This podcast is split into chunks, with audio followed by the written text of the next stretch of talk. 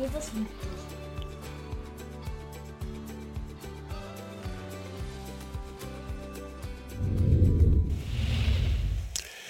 Ich habe ein aktuelles Thema mitgebracht, das lautet nicht Angst, sondern Wachsamkeit. Darüber wollen wir heute sprechen. Nicht Angst, sondern Wachsamkeit. Die Angst- und Panikwelle geht seit Monaten, seit zwei Jahren durch die ganze Welt. Das ist nicht die einzige. Es gab auch schon, bevor es euch alle gab, gab es riesige Angst- und Panikwellen aus berechtigten Gründen, wenn man das vorige Jahrhundert anschaut zum Beispiel. Mit zwei riesigen Weltkriegen, mit wahnsinnigen Inflationen und mit Armut ohnegleichen. Das alles muss man im Zusammenhang sehen. Darauf gehe ich noch ein. Vor einer Woche konnte man in der Allgäuer Zeitung anlässlich der Weltklimakonferenz, jetzt in Glasgow, die Schlagzeile mit einem Bild sehen, wie viel Zeit bleibt uns noch. Wie viel Zeit bleibt uns noch? Zigtausende junge Leute befinden sich gerade in Glasgow und machen Demonstrationen. Sie rebellen gegen das Establishment der Reichen, der Wirtschaftsbosse und der Rücksichtslosen. Ich finde, das ist alles berechtigt. Das ist notwendig und ich bin sehr dankbar für die große Aufmerksamkeit der jungen Generation an der Weltentwicklung und äh, dass sie sich sogar auf die Straße begeben und damit rebellisch echt rebellisch auftreten mit dem Anspruch, so kann es nicht weitergehen. Wie viel Zeit bleibt uns noch? Wissenschaftler sagen ohne Frage, wenn wir uns nicht ändern, kommt die Katastrophe. Und die erleben wir teilweise. Ahrtal hier in Deutschland. Vor wenigen Monaten war ein ein warnendes Beispiel für eine dramatische Entwicklung in Natur und Geschichte.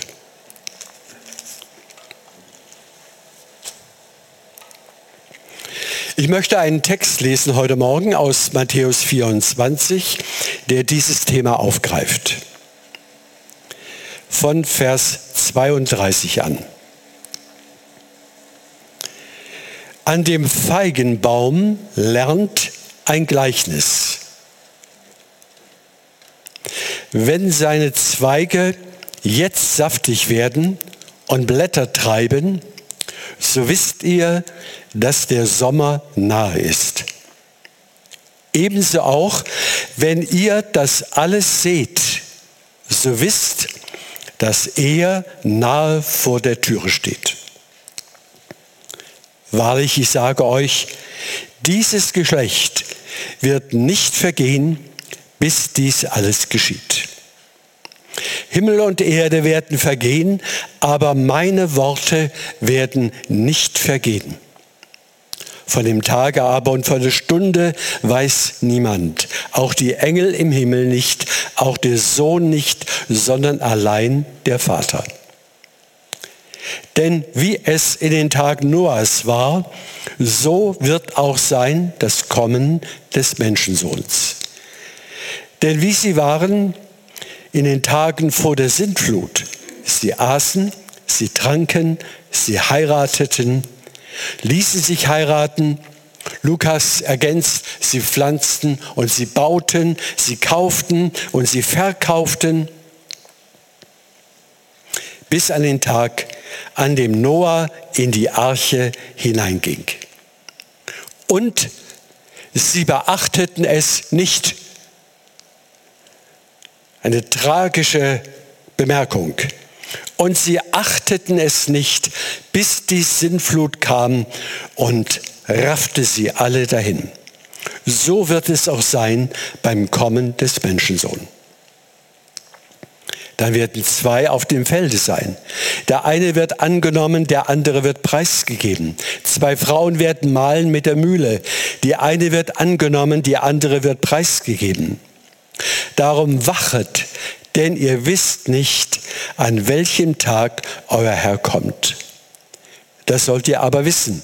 Wenn ein Hausvater wüsste, zu welcher Stunde in der Nacht der Dieb kommt, so würde er ja wachen und nicht in sein Haus einbrechen lassen.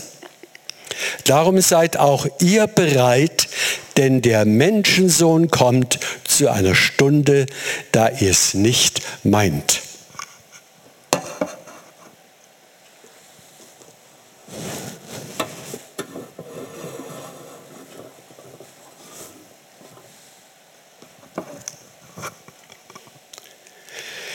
Liebe Geschwister, liebe Freunde, wir leben in einer ungeheuer aufregenden Zeit. Und Gott will nicht, dass wir in Depression, in Angst und Panik geraten als sein Volk, sondern wir sind die Spitzenkräfte des Reiches Gottes. Wir sind Männer und Frauen, junge und alte, die Segens- und Hoffnungsträger für diese Welt sind. Und darum dieses Wort, das er gerade an seine Jünger gerichtet hat. Und ich greife diesen etwas komplexen Text auf an der Stelle zum Schluss. Darum wachet. Das heißt, seid wachsam. Darum wachet. Ihr wisst nicht, an welchem Tag euer Herr kommt. Damit haben wir schon einmal eine großartige Perspektive gewonnen, im Vergleich zu dem, was in der Welt im Moment wieder erneut abgeht. Man könnte diese Überschrift, wie viel Zeit bleibt uns noch, fortsetzen mit der Aussage, wenn ihr euch nicht ändert, kommt die Katastrophe. Noch einmal eine Unterstreichung. Der biblische Text zieht eine völlig andere Schlussfolgerung nämlich nach der gesamten weltgeschichtlichen Dramatik, in deren Zuspitzung wir immer mehr hineingeraten, kommt der Herr. Am Tiefpunkt der Geschichte kommt der Höhepunkt des Reiches Gottes. Das ist die Botschaft dieses Textes. Und wenn ich so viele junge Leute hier unter uns sehe, kann ich euch nur sagen, freut euch, habt keine Angst vor dem Leben. Keine Angst vor den Herausforderungen. Der Herr kommt. Das Schönste kommt. Und das ist die Botschaft, die wir als Junge und Ältere heute mehr denn je brauchen. Darum wachet, denn ihr wisst nicht, wann euer Herr kommt. So, nun können wir denken, ja, was heißt das denn? Was heißt denn wachen? Ist das so ein dumpfes Dahindämmern und Warten auf irgendeinen Zeitpunkt, wenn sich der Himmel öffnet? Vielleicht sterbe ich darüber. Nein. Und darum gehen wir jetzt ins Detail. Was Wachsamkeit eigentlich bedeutet. Wachsamkeit ist kein Dahindämmern oder ein, ein zielloses Warten, dass Gott irgendwo was ändert, sondern hat mit sehr konkreten Perspektiven unseres Lebens etwas zu tun. Das allererste in Vers 32, am Feigenbaum lernt. Das ist ein sehr schönes Wort. Das Tätigkeitswort lernt ist abgeleitet von dem Wort Jünger. Jünger heißt nämlich Azubi, nämlich der Lernende, der Lehrling. In diesem Sinne sind wir alle Lehrlinge im Reiche Gottes. Und Jesus spricht seine Jünger genauso an. Lernt aus der Geschichte, wie Gott über sie denkt. Zum Beispiel am Feigenbaum. Lernt an, einer, an einem Naturereignis, das ihr jedes Jahr aufs Neue beobachten könnt. An Feigenbäumen zum Beispiel. Und Lukas erwähnt, ergänzt und an allen anderen Bäumen. Daran erkennen wir, dass hier Israel gar nicht gemeint ist. An dieser Stelle zumindest nicht. Sondern es geht hier um ein, um ein Bild ein Gleichnis, an dem Jesus etwas Grundsätzliches über den Verlauf der Geschichte ausdrücken will. Und das sollen wir lernen. Wir sind also, was die Endgeschichte der Welt betrifft, nicht die Wissenden, sondern die Lernenden. Das ist ein großer Unterschied. Ich kriege immer wieder mal mit, wenn es um Endzeitthemen geht, auch in Facebook zum Beispiel, da knallen die Meinungen nur so heftig aufeinander. Da holen die Christen ihre Schwerter heraus. Der eine hat diese Idee, der andere hat den Gedanken, der andere jene Ideologie. Also gerade das will Jesus vermeiden. Wir sind Lernende und keine Wissenden. Wir werden sehen, dass selbst Jesus auf der Erde kein Wissender war, sondern einer, der vertraut und der weiß, dass Gott handelt. Also an dem Feigenbaum nehmt euch ein Beispiel oder lernt ein Gleichnis, einen Vergleich, wenn seine Zweige jetzt saftig werden und Blätter treiben, so wisst ihr, dass der Sommer auf euch zukommt. Das ist ein Grundwissen aller Menschen, denke ich. Und er nimmt das als Beispiel und sagt, so wie ihr in der Natur bestimmte Abläufe erkennt und Schlussfolgerungen zieht, so sollt ihr auch die Geschichte, die Geschichte Gottes mit der Welt genau beobachten und lernen, warum das alles so ist und welche Zielsetzung Gott damit verfolgt. Er sagt ebenso auch ihr, wenn ihr das alles seht, was in der Welt geschieht, so wisst ihr, dass er nahe vor der Tür steht. Ja, um was handelt es sich denn? Was meint Jesus denn, wenn er sagt, wenn ihr das alles seht? Ich versuche das einfach mal zusammenzuraffen, was Matthäus 24 an dieser Stelle sagt. Zum Beispiel geht er immer davon aus, dass am Ende der Geschichte die Globalität die entscheidende Rolle spielt. In den vergangenen Jahrtausenden waren Katastrophen immer und überall regional, aber nie weltweit. Jetzt aber, sagt er, wenn die Weltgeschichte sich zuspitzt, werdet ihr sehen, dass alles eine Globalität, eine weltweite Dimension gewinnt. Zum Beispiel die Verführung. Die Verführung weltweit nimmt zu. Es werden falsche Messias auftreten, falsche Ideologen auftreten, falsche Politiker auftreten. Und sie werden in Amerika, in Russland, in Deutschland, in Südamerika, überall in den Ländern werden sie falsche Nachrichten, Fake News austeilen und die Menschheit verführen. Dann sagt er, die Weltkriege werden zunehmen. Wir haben im vorigen Jahrhundert zwei riesige Weltkriege erlebt mit etwa, wenn man auch noch die chinesische und russische äh, Entwicklung hinzunimmt, den Kommunismus, kann man von 120 Millionen Toten ausgehen. Das ist unglaublich, was bereits im vorigen Jahrhundert an Zuspitzung des Bösen in der Weltgeschichte passiert ist. Und viele haben Gott angeklagt. Sechs Millionen Juden mussten, wurden verbrannt, wurden vergiftet.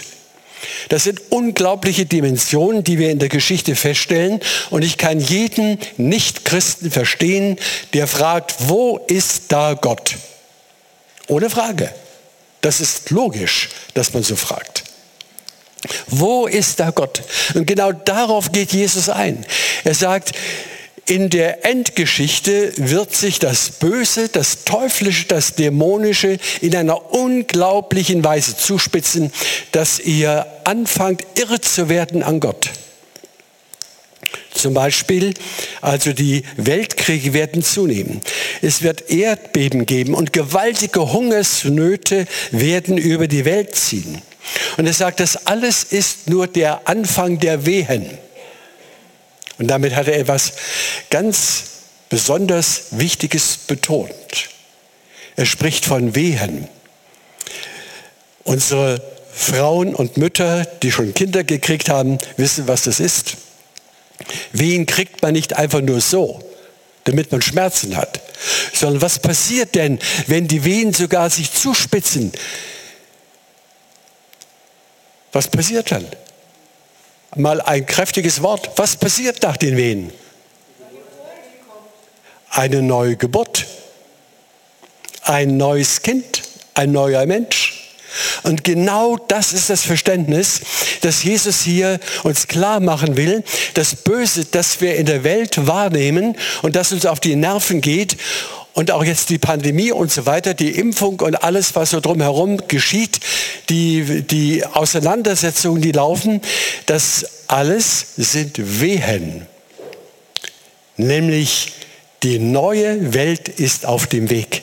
Die neue Welt des Reiches Gottes ist mit ganzer Sicherheit im Kommen und sie wird eingeleitet durch schmerzhafte Prozesse der Geschichte, wie wir sie gerade heute wieder zunehmend erfahren.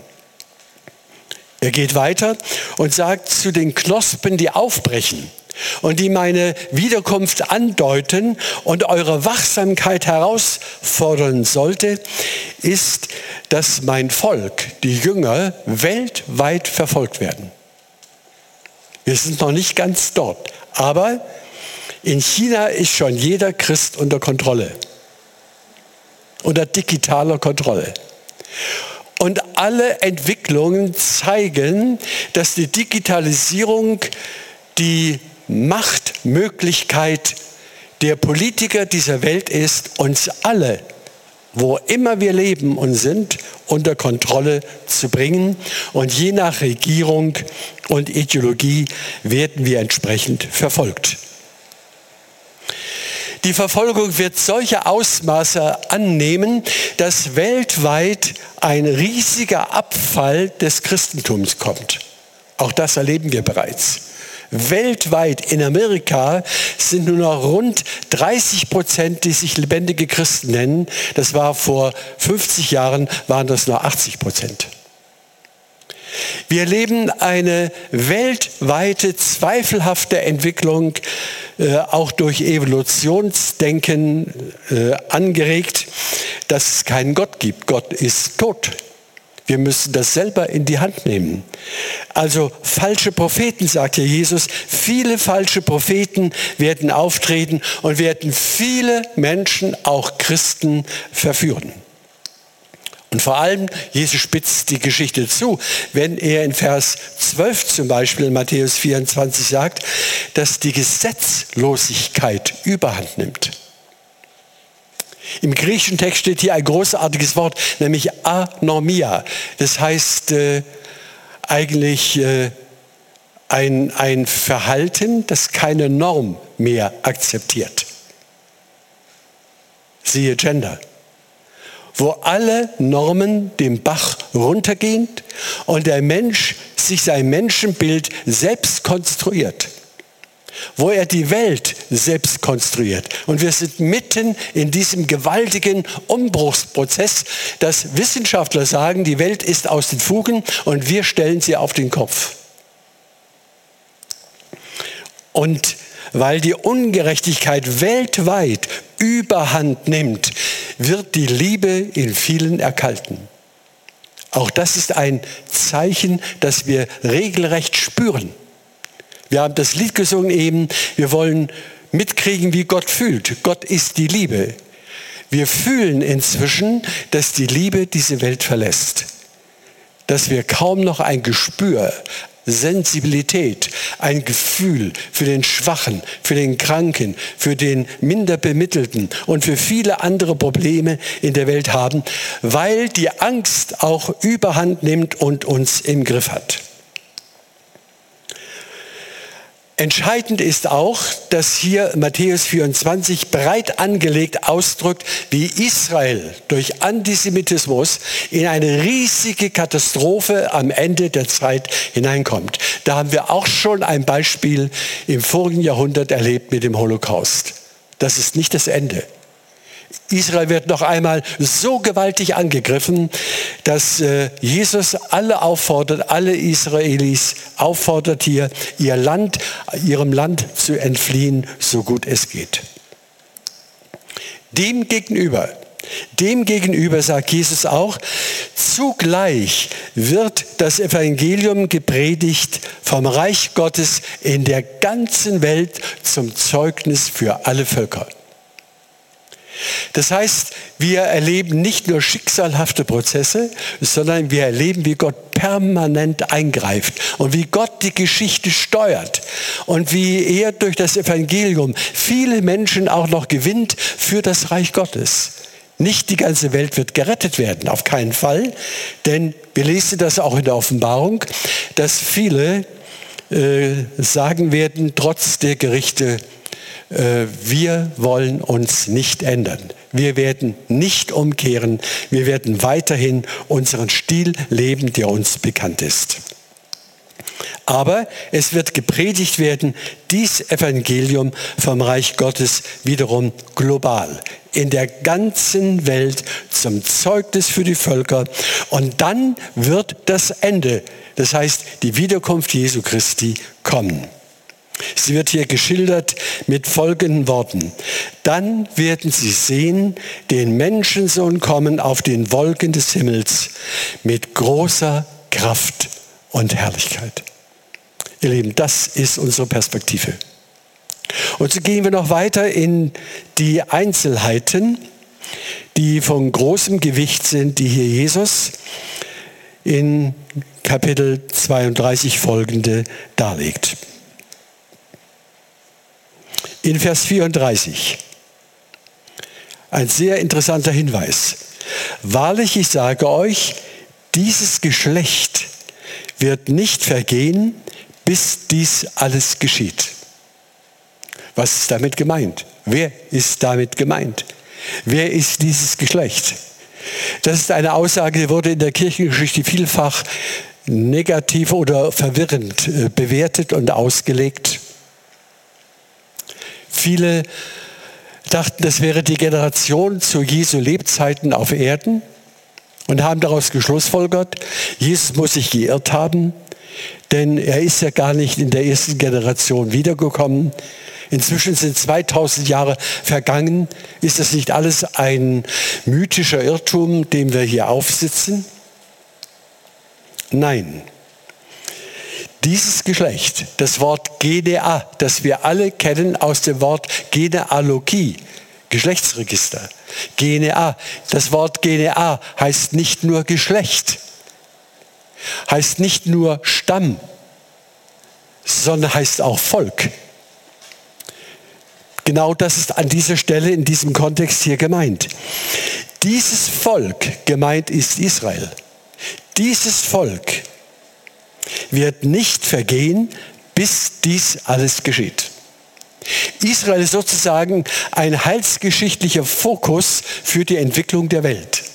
Und da haben wir hochinteressante Beobachtungen. Seit 1882 wird Israel von Juden bevölkert. Und durch den Holocaust, der sozusagen die Endlösung über Israel und über alle Juden beschlossen hat durch Hitler, und ihm es auch gelungen ist, sechs Millionen Juden umzubringen, wurde 1948 der Staat Israel gegründet. Das ist ein einmaliges Wunder in der Geschichte dieser Welt. Kein anderes Volk hat etwas Vergleichbares erlebt. Und das sollen wir erkennen. Daran sollen wir lernen. Was sollen wir lernen? Vertrauen nicht Angst, Wachsamkeit, dass wir wachsam sind. Der Herr ist unterwegs, er kommt, sein Reich trägt den Sieg davon. Ja, der Glaube an ihn ist der Sieg, der die Welt überwunden hat.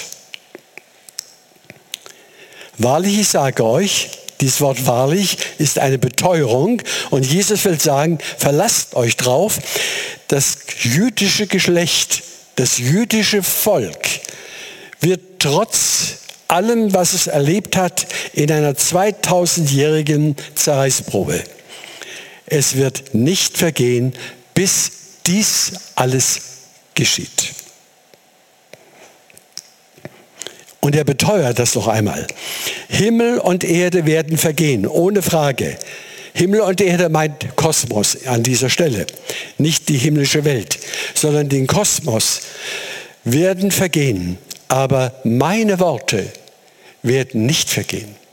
Und ich wünschte, ihr lieben Geschwister, der Heilige Geist könnte das heute Morgen so in unser Herz hineinpflanzen, dass wir das nicht wieder vergessen.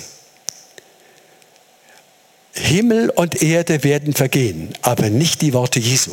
Seine Verheißung, diese unglaubliche Prophetie über die Weltgeschichte, die er hier definiert, die er zu unserer Freude eigentlich mitgeteilt hat, genau das sollten wir heute Morgen so richtig schlürfen, wie man, das sagt auch der Paulus, wie man wie ein kleines Kind die Milch schlürft. Und er geht weiter. Wir wollen natürlich, weil wir immer wieder beim Nachdenken sind, wissen, ja, wann geschieht denn das?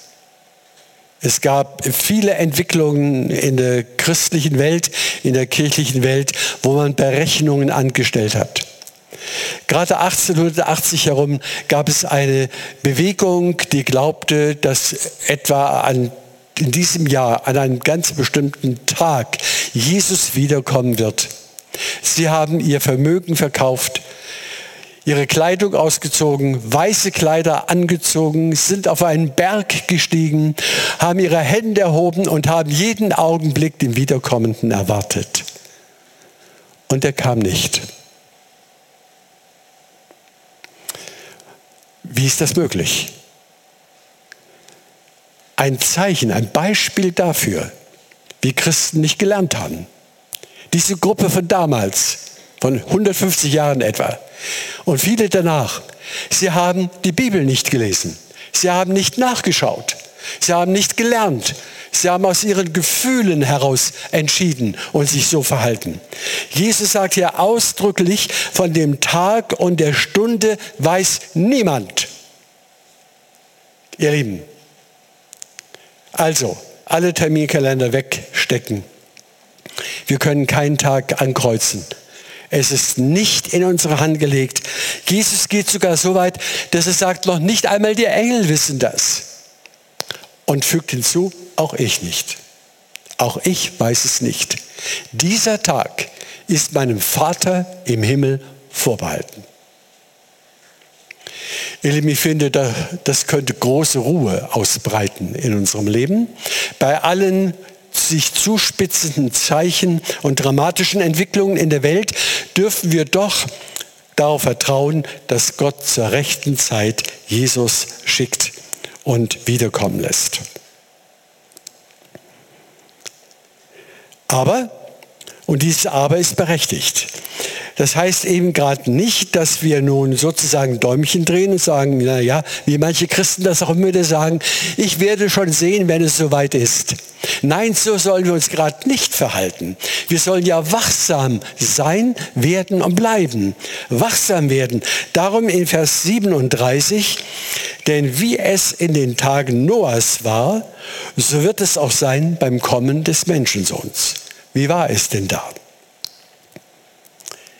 Sie aßen, sie tranken, sie heirateten, sie ließen sich heiraten, bis an den Tag, an dem Noah in die Arche hineinging.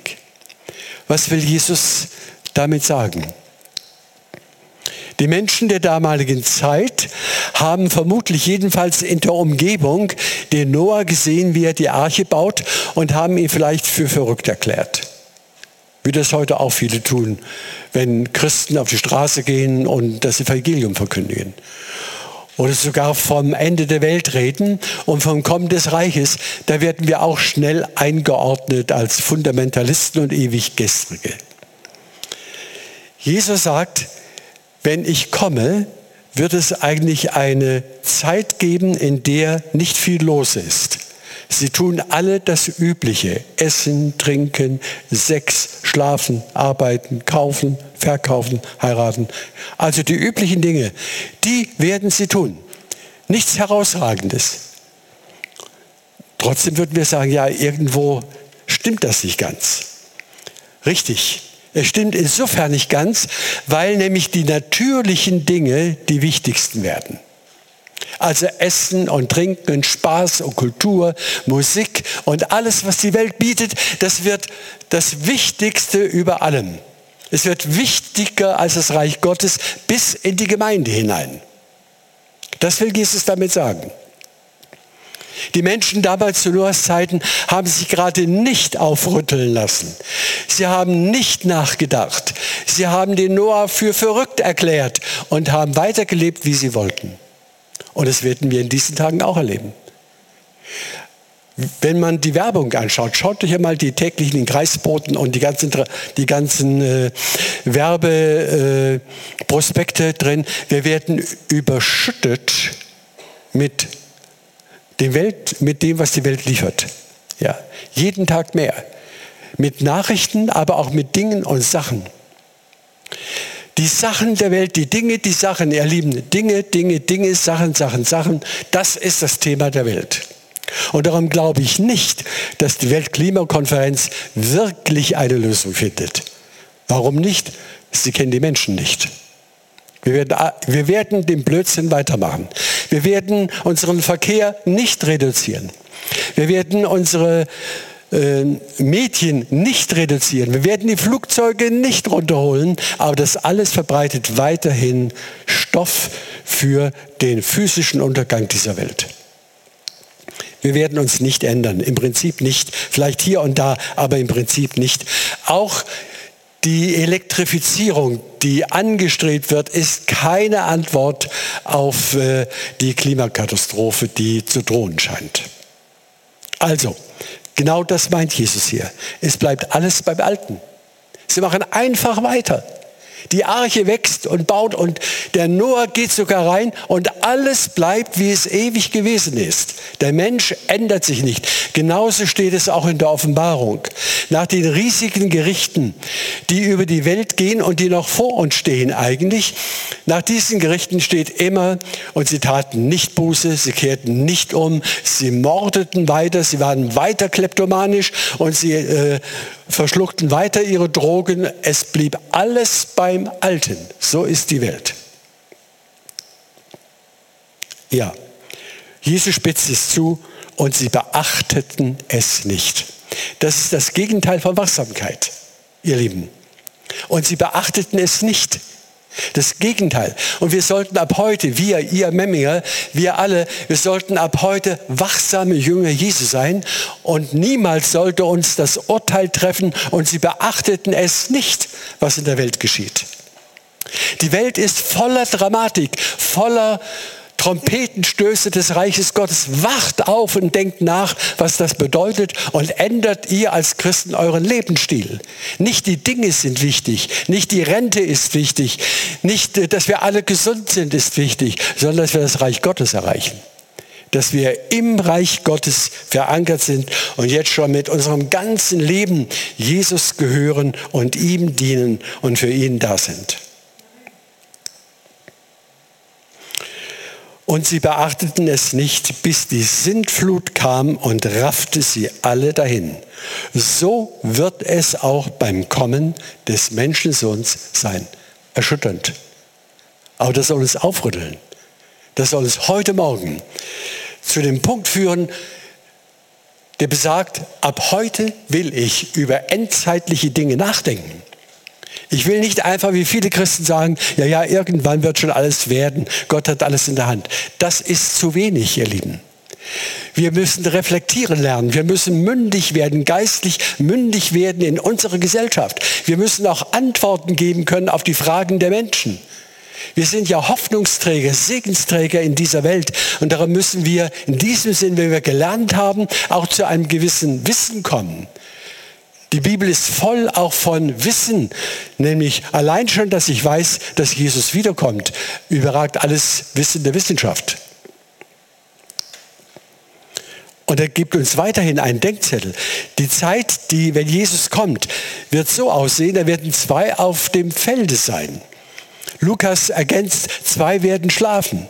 Zwei Frauen äh, malen das Getreide mit den damaligen Mühlsteinen. Das sind Bilder aus der damaligen Zeit, die wir ohne weiteres auf heute übertragen können mit unserer Technik. Wir, werden, wir sind irgendwo an Arbeitsplätzen oder im, vielleicht fährst du als Ehepaar auf der Autobahn oder wir sind im Flugzeug und plötzlich ist der eine weg und der andere ist da. Es geht alles auf der Erde zunächst weiter, aber es verändert sich gravierendes. Die Menschen des Reiches Gottes werden entrückt. Sie werden entrückt. Wenn ihr euch vorstellt, ich habe hier sozusagen ein großes Gefäß mit lauter metallischen Büroklammern. Ja, habe ich hier vor mir. Und in der anderen Hand habe ich einen riesigen Magneten. Der kommt hier von oben her und kommt immer näher, immer dichter an diesen Korb mit den metallischen Büroklammern in die Nähe. Was geschieht jetzt? Alles Metallische wird entrückt, in Anführungsstriche. Und sollten es Plastikklammern sein, Plastikklammern, die bleiben alle zurück. Alles Plastik bleibt zurück. Und das, was identisch ist mit den Magneten, das wird entrückt. So etwa ist die Wiederkunft Jesus sich vorzustellen. Wir werden automatisch sozusagen, weil wir zu Jesus gehören, werden wir entrückt, ob wir im Auto sitzen oder im Theater oder im Kino. Weiß ich nicht, ob die Entrückung dann stattfindet. Egal welchen Film wir sehen, äh, je nachdem welchen Film wir sehen. Auf jeden Fall, es werden katastrophale Verhältnisse auftreten, wenn dieses Ereignis tatsächlich geschieht. Und nun sagt Jesus, darum wacht. Darum werdet wachsam. Denn ihr wisst es nicht, es steht nicht im Terminkalender, wann ich komme. Das sollt ihr aber wissen, wenn ein Hausvater wüsste, zu welcher Stunde in der Nacht der Dieb kommt, so würde er ja wachen und nicht in sein Haus einbrechen lassen. Ein Negativbeispiel für das Positivste, was wir erwarten. Wir sollten Menschen sein, die auf ihren Herrn warten. Das geschieht am besten dadurch, dass wir täglich mit ihm im Gebet, im Wort Gottes, im Hören seines Wortes, in der Gemeinschaft miteinander verbunden sind. So bleiben wir wach. So bleiben wir die fünf klugen Jungfrauen, ja, die Heiligen Geist, die Öl in ihren ähm, Leuchtern haben, damit wir kraftvoll für uns selber und für die Umwelt, in der wir leben, leuchten. Darum, ich schließe, darum seid auch ihr bereit. Denn der Menschensohn kommt zu einer Stunde, da er es nicht meint. Das heißt, er kommt überraschend, unberechenbar. Und das sollte unsere Herzen neu entflammen, schon jetzt, jeden Tag mit Jesus zu leben und ihn zu erwarten. Das Schönste, das Beste, das Höchste, die Herrlichkeit kommt noch. Jetzt sind wir nur unterwegs. Der Tag kommt, wo wir am Ziel sind. Herr, dafür danken wir dir von ganzem Herzen. Und ich bitte für meine Geschwister hier in Memmingen, dass du sie alle innerlich wachrüttelst, sensibel machst für den wichtigsten Tag in der Weltgeschichte, wenn du kommst. Und dass du kommst. Mit allergrößter Sicherheit. Die letzte Verheißung, die da aussteht, dass du kommst und das Reich Gottes sichtbar vor aller Augen aufleuchtet, wenn du in Kraft und Herrlichkeit in den Wolken des Himmels erscheinst. Herr, wir freuen uns auf diesen Tag und wir freuen uns, dass wir mit dir verbunden sind, in dir, dem lebendigen Gott verwurzelt, du Fels aller Felsen. Dir sei die Ehre. Amen.